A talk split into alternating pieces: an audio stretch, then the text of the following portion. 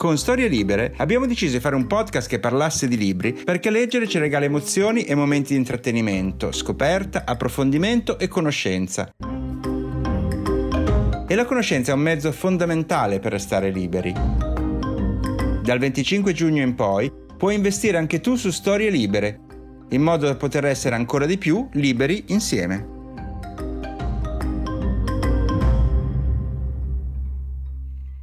Storie Libere presenta.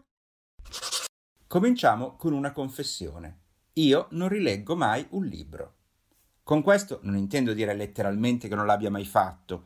Mi capita ogni tanto di dover riprendere in mano libri vecchi perché devo parlarne in un articolo o in una presentazione, quindi rileggerne dei brani qua e là, o che per necessità editoriali abbia dovuto leggere e rileggere più volte uno stesso testo. Quello che volevo dire è che come lettore, per piacere personale, non rileggo mai, anche nel caso di libri che ho adorato immensamente. Il motivo è molto semplice.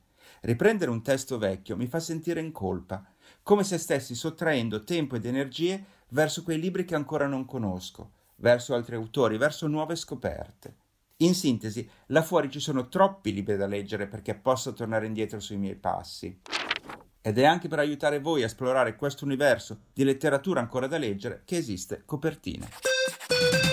Sono lo scrittore Matteo Bibianchi e questo è Copertina, un podcast dove si spacciano consigli di lettura.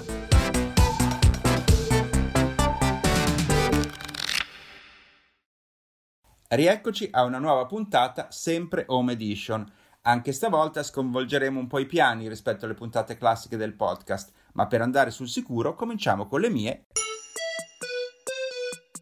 letture in corso. È accaduto in queste settimane un fenomeno che ogni tanto si ripete nella mia bolla social, e cioè che sembra che tutti stiano leggendo lo stesso libro. Il romanzo che ho visto postato, citato e commentato da numerosi miei contatti è lo stesso che stavo leggendo io, ossia Ho fatto la spia di Joyce Carol Oates, tradotto da Carlo Prosperi per la nave di Teseo. Joyce Carol Oates è una delle più acclamate autrici americane, sebbene in Italia non abbia mai veramente raggiunto una grandissima fama e il suo nome rimane più un culto da addetti ai lavori. Ho fatto la spia racconta la storia di Violet Kerrigan, una bambina di 12 anni che vive con i genitori, i fratelli e le sorelle in una cittadina dello stato di New York. Una notte la tranquilla comunità è sconvolta da un orribile fatto di sangue. Un ragazzino di colore viene aggredito da un gruppo di giovani ubriachi e lasciato a terra in condizioni gravissime, tanto che morirà poco dopo. Violet scopre che due suoi fratelli sono coinvolti nell'aggressione e, come il titolo del libro esplicitamente suggerisce, dopo un lungo travaglio interiore decide di denunciarli. Per lei è la fine. Considerata una traditrice della sua stessa famiglia, viene esiliata e costretta a vivere lontano ospite da parenti affrontando enormi sensi di colpa che segneranno la sua crescita solitaria. I temi affrontati in quest'opera sono molteplici. L'omertà familiare, il perverso ribaltamento dei conflitti razziali che è in atto presso alcune fasce della popolazione più conservatrice. Una delle linee difensive da parte degli aggressori è sostenere di essere stati accusati ingiustamente solo perché sono bianchi e la violenza fisica e psicologica che le donne devono subire ancora oggi quando scelgono di non rispettare le regole che i maschi impongono loro, anche quando questi maschi sono i loro stessi genitori o fratelli. Malgrado si tratti di un volume poderoso di circa 500 pagine, è un testo molto appassionante ed è caratterizzato da una struttura un po' anomala. È diviso in capitoli molto brevi, intervallati ogni tanto da capitoli lunghissimi, quasi si trattasse di piccoli romanzi all'interno del romanzo più ampio. Una storia di lealtà e coraggio che è anche uno splendido ritratto al femminile. Se ancora non conoscete Joyce Carol Oates, quest'ultimo libro rappresenta un buon modo per approcciarla. Però, già che ci sono, vi invito a fare anche un piccolo esperimento. Andate su Wikipedia e controllate quante opere ha scritto questa autrice. Resterete sbalorditi. È senza dubbio la scrittrice vivente più prolifica al mondo. Romanzi, saggi, racconti, libri per bambini, libri per ragazzi, poesie, opere teatrali, memorie, se poi calcolate che alcuni suoi libri sfiorano anche le mille pagine, viene da chiedersi come sia umanamente possibile produrre così tanto e di tale livello qualitativo. Un fenomeno incredibile che un giorno sono sicuro studieranno a scuola. Ma se il romanzo di Joyce Carol Oates è consigliabile un po' a tutti, il prossimo di cui voglio parlarvi invece è una vera e propria stranezza, dedicata agli amanti della letteratura classica italiana, ma con uno spiccato gusto per l'assurdo. Two. È da poco uscito in libreria, per Quadlibet Compagnia Extra, un curioso libretto firmato dallo scrittore vignettista Alberto Piancastelli, intitolato Pignolerie. Il senso del volume è spiegato dall'autore stesso nell'introduzione.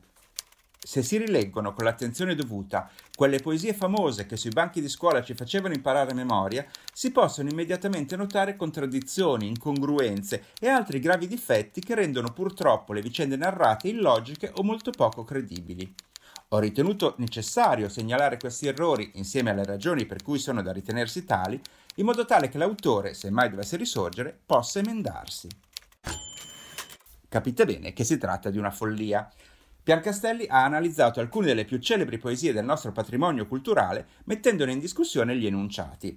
Tipo, si è messo a calcolare con formule matematiche quanto doveva essere lo spazio effettivo dello sguardo escluso dalla siepe nell'infinito di Leopardi. Oppure contesta il titolo alla poesia Pianto antico di Carducci, sottolineando che per antico si intenda qualcosa che superi cento anni, mentre le lacrime evaporano in pochi secondi. O ancora fa notare che il verso di Montale Spesso il male di vivere incontrato sia scorretto, poiché un male non si incontra, ma si contrae, e quindi avrebbe dovuto scrivere spesso il male di vivere ho contratto, e così via. Vere e proprie e insensate pignolerie, appunto, come il titolo dichiara, che però sono assurdamente divertenti nel loro rigore logico. E la motivazione con cui Piancastelli si è cimentato, sia nel caso l'autore dovesse risorgere, è già di per sé esilarante. Se state cercando un regalo per un insegnante di lettere o se siete voi stessi insegnanti di lettere, beh, questo volumetto potrebbe essere perfetto per ridere della vostra materia. E restiamo in questo raro ambito di poesia e ironia con un testo che non è nuovo ma che da tempo volevo presentare qui a copertina. Vi è mai capitato di divertirvi, anzi di ridere apertamente leggendo un libro di poesia? Beh, se volete fare questa esperienza allora dovete conoscere l'opera di Paola Sansone, poetessa genovese scoperta nel 1985 dal compianto Pier Vittorio Tondelli, che da allora produce versi all'insegna dell'autoironia e della leggerezza. La sua ultima raccolta si intitola Rimescolando, l'ha pubblicata quattro anni fa alla casa editrice fiorentina Clichy e ripercorre un po' la produzione di questa originale autrice. I versi di Paola Sansone, che talvolta presenta anche dal vivo in forma teatrale, sono brevi o brevissimi e di stampo dichiaratamente comico le disavventure sentimentali di una donna dei giorni nostri, divisa fra senso di inadeguatezza, ansia legata all'invecchiamento e il bisogno insopprimibile di rimettersi in gioco ogni volta. Temi che sono condensati in pillole poetiche, a volte di due righe soltanto, che strappano sempre un sorriso. Ve ne leggo alcuni esempi. Toccata e fuga. Speranzoso tu mi segui, mi denudo, ti dilegui. Orroris causa. Un uomo mi coprì di baci, non ebbe seguaci. Nozze d'oro. Una cosa te la devo, era stemmia e ora bevo. Peccato originale. Ha dato una mela al primo venuto e guarda cosa ha ottenuto. Amarezza.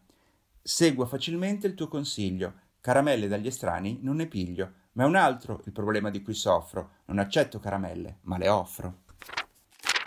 Come sentite, sono battute fulminee, all'apparenza molto semplici ma straordinariamente efficaci.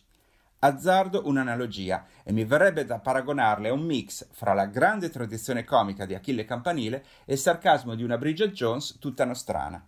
E se per caso leggete questo libro con accanto qualcuno, ogni tanto vi verrà l'irresistibile voglia di leggerne degli estratti ad alta voce. Provate e ditemi se non è così. Andiamo oltre. Sapete che ho deciso di sfruttare queste versioni artigianali del podcast per fare un po' di esperimenti e allargare i confini delle rubriche a cui siete abituati. Succederà anche nella prossima, che si chiama Fidati di chi ne sa.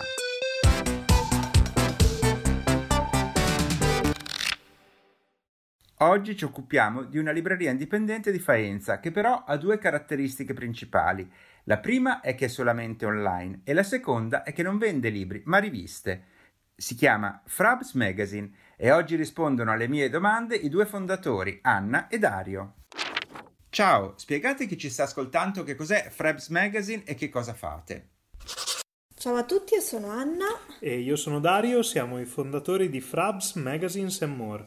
Fraps è un portale di un e-commerce specializzato nella selezione e nella vendita di riviste indipendenti di alta qualità e da collezione. Si tratta di vere e proprie chicche dell'editoria periodica indipendente che andiamo a scovare un po' in tutto il mondo. Molte di queste in Italia non, non, non hanno modo di, di arrivare quindi siamo noi che andiamo a cercarle facendo scouting nelle fiere oppure online e a contattare anche editori piccolissimi che appunto non hanno le forze di raggiungere una grande distribuzione.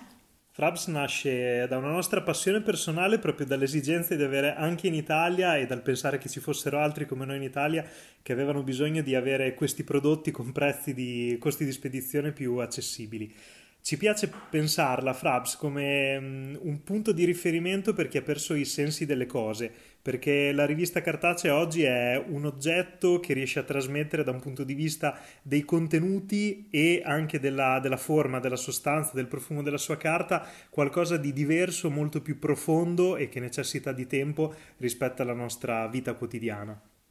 Che cosa significa Frabs Magazine? Perché vi chiamate così? Questa è una domanda che ci fanno davvero in tanti, quindi è, bene che rispondiamo fino in fondo.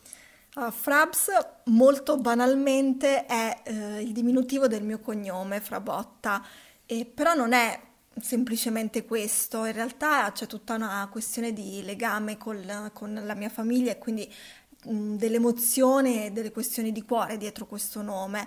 Eh, mia mamma ha sempre chiamato mio padre Frabs, non chiedetemi perché con la S finale un po' eh, inglesizzata. E le, io e le mie sorelle quindi ci siamo ribattezzate come le Frabs anche sui social e mi è venuto quindi normale quando, quando ho aperto appunto uh, Frabs dare alla mia passione un nome che, che mi ricordasse così tanto la mia famiglia. Le riviste che vendete sul vostro sito non sono le comuni riviste che si trovano in edicola e per la maggior parte sono straniere e in lingua inglese. Questo è un problema per il pubblico italiano? Sì, le riviste che trovate sul nostro e-commerce non sono riviste d'edicola, anzi forse non c'è nulla di più diverso e di più lontano rispetto a un prodotto che si trova in edicola ed è una cosa che ci teniamo sempre a specificare. Frabs nella maniera più assoluta non è un'edicola e non può essere assolutamente paragonata ad un'edicola. È vero anche che uh, sono, essendo prodotti che arrivano dall'estero, per la maggior parte, parliamo più o meno dell'80%, sono in lingua inglese. Diciamo che la fetta di quelli che escludono una rivista per la lingua è davvero, per fortuna, molto piccola e molti, anche se non hanno una grande comprensione dell'inglese, comunque eh, acquistano le riviste per tutto quello che c'è oltre alla lingua, quindi il design, le immagini, le foto contenute nelle riviste. E comunque abbiamo veramente tanto da imparare dal, dall'editoria estera e in Italia abbiamo uh, per fortuna tantissimi grafici, stilisti, artisti, designer che prendono le, questo tipo di riviste proprio per trarne ispirazione. Ma di riviste italiane ne avete? Sì, abbiamo anche riviste italiane perché sono pochi, ma anche in Italia ci sono piccoli editori indipendenti che fanno magazine davvero eh, di tutto rispetto. Sono anche quegli editori ai quali teniamo di più perché magari li conosciamo personalmente. Le riviste italiane abbiamo scelto di metterle, eh, di raggrupparle nella categoria Italia sul sito, dove ci sono le riviste scritte in italiano e in inglese che però vengono da menti italiane. Che cosa significa essere una libreria di riviste? Come scegliete i titoli? Essere una libreria di riviste in Italia non è facile per due ragioni essenziali. La prima è che non c'è molto mercato perché il prodotto non è conosciuto, quindi quello che stiamo facendo noi insieme a, ad altri pochi che fanno questo stesso lavoro in Italia è creare appunto un mercato e far conoscere un prodotto. Il secondo motivo è che reperire questo tipo di riviste non è assolutamente semplice, bisogna contattare direttamente editori che vengono anche dall'estero eh, per cui c'è tutto un lavoro dietro eh, anche a livello logistico non semplice. Eh, c'è però anche il risvolto positivo della medaglia, ci troviamo appunto su un campo abbastanza sgombero dove abbiamo modo di, di sperimentare e di inventarci cose sempre nuove. Noi ad esempio ci siamo inventati il Secret Mac Club, che è un abbonamento mensile a sorpresa di riviste, per cui eh, ogni mese spediamo a casa no- dei nostri abbonati una rivista selezionata da noi. È un modo questo per, per far conoscere eh, e diffondere veramente la cultura del magazine indipendente e far arrivare quindi dei titoli a casa di persone che probabilmente non avrebbero mai comprato quella rivista, ma che poi si ritrovano tra le mani un oggetto che non possono non amare. La selezione delle riviste è, per noi importantissima ed è una parte fondamentale di Fraps. Ogni rivista deve avere tre caratteristiche che ci siamo segnati e scolpiti nella mission più importante di Fraps, avere un contenuto eh, ben strutturato che abbraccia il giornalismo lento, un design ricercato e che non sia assolutamente lasciato al caso, una ricerca dei materiali nei tipi di carta e delle immagini molto molto profonda. La selezione, vi dicevo, è una parte difficilissima perché eh, per scegliere belle riviste devi uscire dai canali tradizionali, cioè da quei distributori dove potresti trovare qualsiasi tipo di carta, ma non buona parte delle riviste che abbiamo noi. E quindi il lavoro che facciamo è proprio fisicamente quello di girare, girare davvero tanto in Italia e all'estero per le fiere di editoria dove si incontrano micro editori che non riescono fisicamente ad emergere sul web e nelle quali in questo queste fiere riusciamo a vedere fisicamente nuovi prodotti, a toccarli e a testarli e a conoscere chi c'è dietro a un progetto. E poi eh, tanto, davvero tanto, scouting online, che è la parte forse più difficile, richiede un sacco di tempo e un sacco di capacità di entrare in profondità per trovare i progetti più rilevanti. Ho visto che mettete una cura particolare nei pacchetti che inviate, che contengono scritte, fotografie, adesivi. È una scelta precisa anche questa? Sì, è vero, mettiamo una cura particolare nei pacchetti che facciamo, che è un po' il nostro modo per trasmettere la passione e l'emozione che ogni magazine ci regala. Ogni nostro pacchetto è infatti accompagnato da una foto d'epoca originale che viene da, dalla nutrita collezione di, di Dario da una dedica che scriviamo a mano o io oppure lui e che è sempre riferita un po' al magazine che, che accompagna. E è un pacchetto dal sapore un po' vintage, diciamo. L'obiettivo è appunto quello non solo di trasmettere la nostra passione, ma anche quello di eh, scavalcare quella barriera di freddezza che spesso internet eh, ci, ci pone di fronte. Vogliamo far capire che appunto dietro quell'e-commerce ci sono delle persone vere, ci sono io che sono Anna, c'è Dario e, e c'è tutto il nostro mondo fatto di bellissima carta. Ovviamente anche agli abbonati al nostro Secret McClub sono riservati dei pacchetti davvero unici che oltre alla foto e alla dedica sono accompagnati da una storia, una sorta di storia a puntate che, che scrive Dario e che quindi prosegue di mese in mese. Nel corso degli anni vi sono passate fra le mani sicuramente moltissime pubblicazioni, anche strane e originali. Ditemi qual è, secondo ognuno di voi, la più pazzesca che avete sfogliato. La rivista più pazzesca che mi è capitata tra le mani e abbiamo avuto sul nostro shop è anche forse la rivista che, che amo e che ho amato di più di cui sta per arrivare il secondo numero, quindi occhi aperti.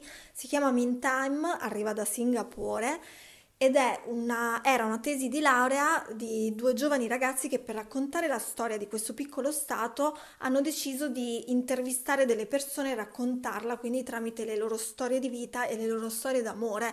Ma la cosa più incredibile di tutto, di tutte, è che dei 350 pezzi di questa rivista, ogni pezzo era veramente unico, perché all'interno c'erano dei biglietti del cinema, delle Polaroid, eh, degli strappi fatti a mano per cui ogni rivista era veramente diversa dall'altra ed è una cosa che io non avevo mai visto e, e ho trovato incredibile. Io invece la mia rivista preferita l'ho appena eletta, è uscita da pochissimo ed ha scalato subito tutte le vette. È Brand numero 48, una rivista di graphic design di Hong Kong e in questo numero è tutto dedicato all'editoria indipendente spiega nel dettaglio con dovizia di particolari su uso delle carte, degli inchiostri, delle rilegature, come fare un prodotto editoriale indipendente di altissima qualità, un manuale secondo me stupendo. Se amate così tanto la lettura, sicuramente amate anche i libri. Consigliate un libro ai nostri ascoltatori e magari, se c'è, anche qualche rivista che potrebbe accompagnarlo. Avendo un debole per l'Est Europa, il libro che voglio consigliarvi e che tra l'altro è anche l'ultimo libro che per puro caso sono riuscita ad acquistare a due giorni dal lockdown, è Una persona sensibile di Topol, portato in Italia dalla Keller Editore con la traduzione di Laura Angeloni. Il libro racconta il viaggio roccambolesco e tragicomico di una famiglia di artisti che gira l'Europa esibendosi di festival in festival, eh, ma che a un certo punto, a causa della crescente ostilità nei confronti degli stranieri, decide di tornare a casa in Repubblica Ceca, imbattendosi così in mille avventure veramente assurde, con un finale davvero esplosivo con tanto di matrimonio ed omicidio, quindi non manca davvero nulla tra queste pagine. Il primo impatto con questo libro però non è semplice, si tratta di un libro caotico, gitano, dove dentro ci si ritrova tutto il caos tipico di Topol. Uh, io che amo quel folklore slavo tipico dei film di Kusturica mi sono divertita veramente tanto a leggerlo perché se volessi descrivere questo libro con una parola è est. Infatti secondo me è perfetto se abbinato ad uno dei nostri magazine che trovate sul nostro sito che si chiama Kayet, un magazine che arriva da Bucarest e che parla proprio della cultura dell'Est Europa, che è una cultura così vicina geograficamente a noi eppure percepita quasi come, come selvaggia, come lontanissima, quindi una cultura veramente che va scoperta.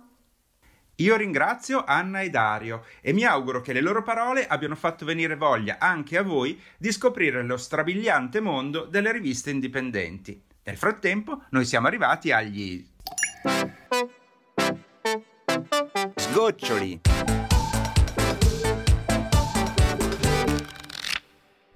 Come ogni anno esce in questo periodo la nuova edizione di Tirature, l'osservatorio annuale di idee e tendenze dal mondo librario e dall'industria editoriale. Questo ultimo numero si intitola Tirature 20 I cattivi ed è dedicato al tema del cattivismo, ossia come i personaggi negativi, gli antieroi e il male sono rappresentati nel nostro tempo, in letteratura, in poesia, al cinema nel fumetto. Come sempre, il volume ospita anche un'ampia analisi della produzione letteraria dell'ultimo anno, uno sguardo complessivo sulle classifiche di vendita e una lunga serie di articoli interessanti, tipo sul fenomeno del social reading o sul successo dei podcast. Ve lo segnalo perché il libro è scaricabile gratuitamente sul sito fondazionemondadori.it ed è uno strumento molto utile per chi vuole capirne di più sullo stato del mondo del libro in Italia. Di solito, giunti a questo punto, Copertina ospita il consiglio letterario di uno scrittore. Stavolta invece ospitiamo un autore che non vi invita a leggere un libro, ma addirittura a contribuire alla sua stessa uscita. Lui è Gabriele Dadati, scrittore, il suo ultimo romanzo è Nella pietra nel sangue, uscito quest'anno per Baldini e Castoldi, e anche fondatore della piccola e raffinata casa editrice piacentina Il Papero. Uno dei progetti più interessanti di questa originale realtà editoriale è la collana Sorelle d'Italia e io chiederei allo stesso Gabriele di raccontarci di cosa si tratta. Sorelle d'Italia è la collana che Papero Editore dedica ad alcune autrici del Novecento eh, che ritiene dal punto di vista culturale e letterario di alto profilo eh, ma che per vicende di mercato o biografiche non sono più eh, disponibili in libreria con le loro opere o, o, almeno di cui opere significative non sono più ristampate. Um, è un'iniziativa nata nel 2018 uh, con la pubblicazione di un primo titolo, Basta poco per sentirsi sole, di Grazia Kerchi, questa grande protagonista dell'editoria italiana del secondo Novecento, e poi proseguito nel 2019 con la riedizione del romanzo Una donna con tre anime di Rosa Rosà, il primo romanzo di, di fantascienza, ma è scritto da una donna in Italia e ripubblicato esattamente un secolo dopo la promedizione. Eh, si tratta di un'operazione mh, dal profilo, profilo squisitamente culturale eh, e diciamo in qualche modo anche eh, non troppo centrata sul mercato, su un'idea di profitto. Quindi per renderla sostenibile, visto che si tratta di, di libri anche con numeri non, non altissimi, eh, si procede um, prima di stamparli a, comp- a, una campagna di crowdfunding che permette di prenotare eh, le copie. Naturalmente poi si stampano anche delle copie uh, in più che restano a disposizione dei lettori in libreria e sui siti, ma insomma il primo nucleo di pubblico, di, di platea di lettori viene raggiunto grazie al crowdfunding. Qual è l'ultimo titolo in programma di questa collana? Il nuovo prodotto sul quale siamo al lavoro è la ristampa della raccolta di racconti Quando avevo un amante di Amalia Guglielminetti.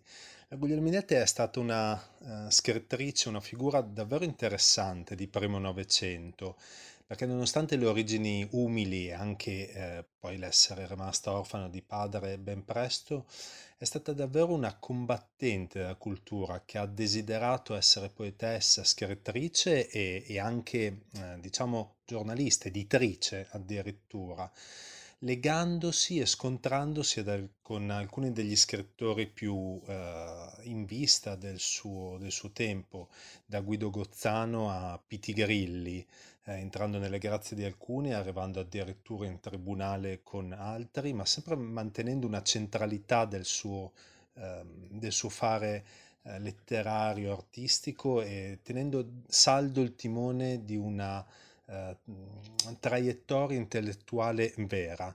Quando avevo un amante fu stampato una prima volta dall'editore Sonzogno nel 23, ristampato poi nel 33 da Mondadori, eh, davvero mostrando donne eh, forti, ma allo stesso tempo non parteggiando per loro, eh, per queste protagoniste a tutti i costi. Quindi è davvero capace la Guglielminetti di, di restituirci donne a tutto tondo. Ecco, lo ristamperemo con la prefazione di una bravissima scrittrice di oggi, Ilaria Rossetti, una prefazione scritta appositamente per la nostra edizione e speriamo davvero che i lettori possano seguirci in questa nuova tappa del percorso di Papero Editore. Bene, se volete dunque prenotarne una copia e permettere che questo volume venga pubblicato, andate sul sito paperoeditore.it e partecipate alla campagna. In questo modo diventerete anche voi stessi un po' editori. E con questo abbiamo quasi finito. Resta da segnalare la lista di titoli citati in questa puntata. Io vi ho parlato di Ho fatto la spia di Joyce Carol Oates, La nave di Teseo. Pignolerie di Alberto Piancastelli, Quodlibet Compagnia Extra. Rimescolando di Paola Sansone, Cliché. E Tirature 20 I cattivi dal sito fondazionemondadori.it. Anna Frabotta di Frabs Magazine ci ha suggerito Una persona sensibile di Joachim Topol Keller. Infine, Gabriele Dadati di Papero Editore ci ha invitato a collaborare alla pubblicazione di quando avevo un amante di Amalia Guglielminetti. Noi ci risentiamo, mi sa, fra due settimane. Ciao. Ciao.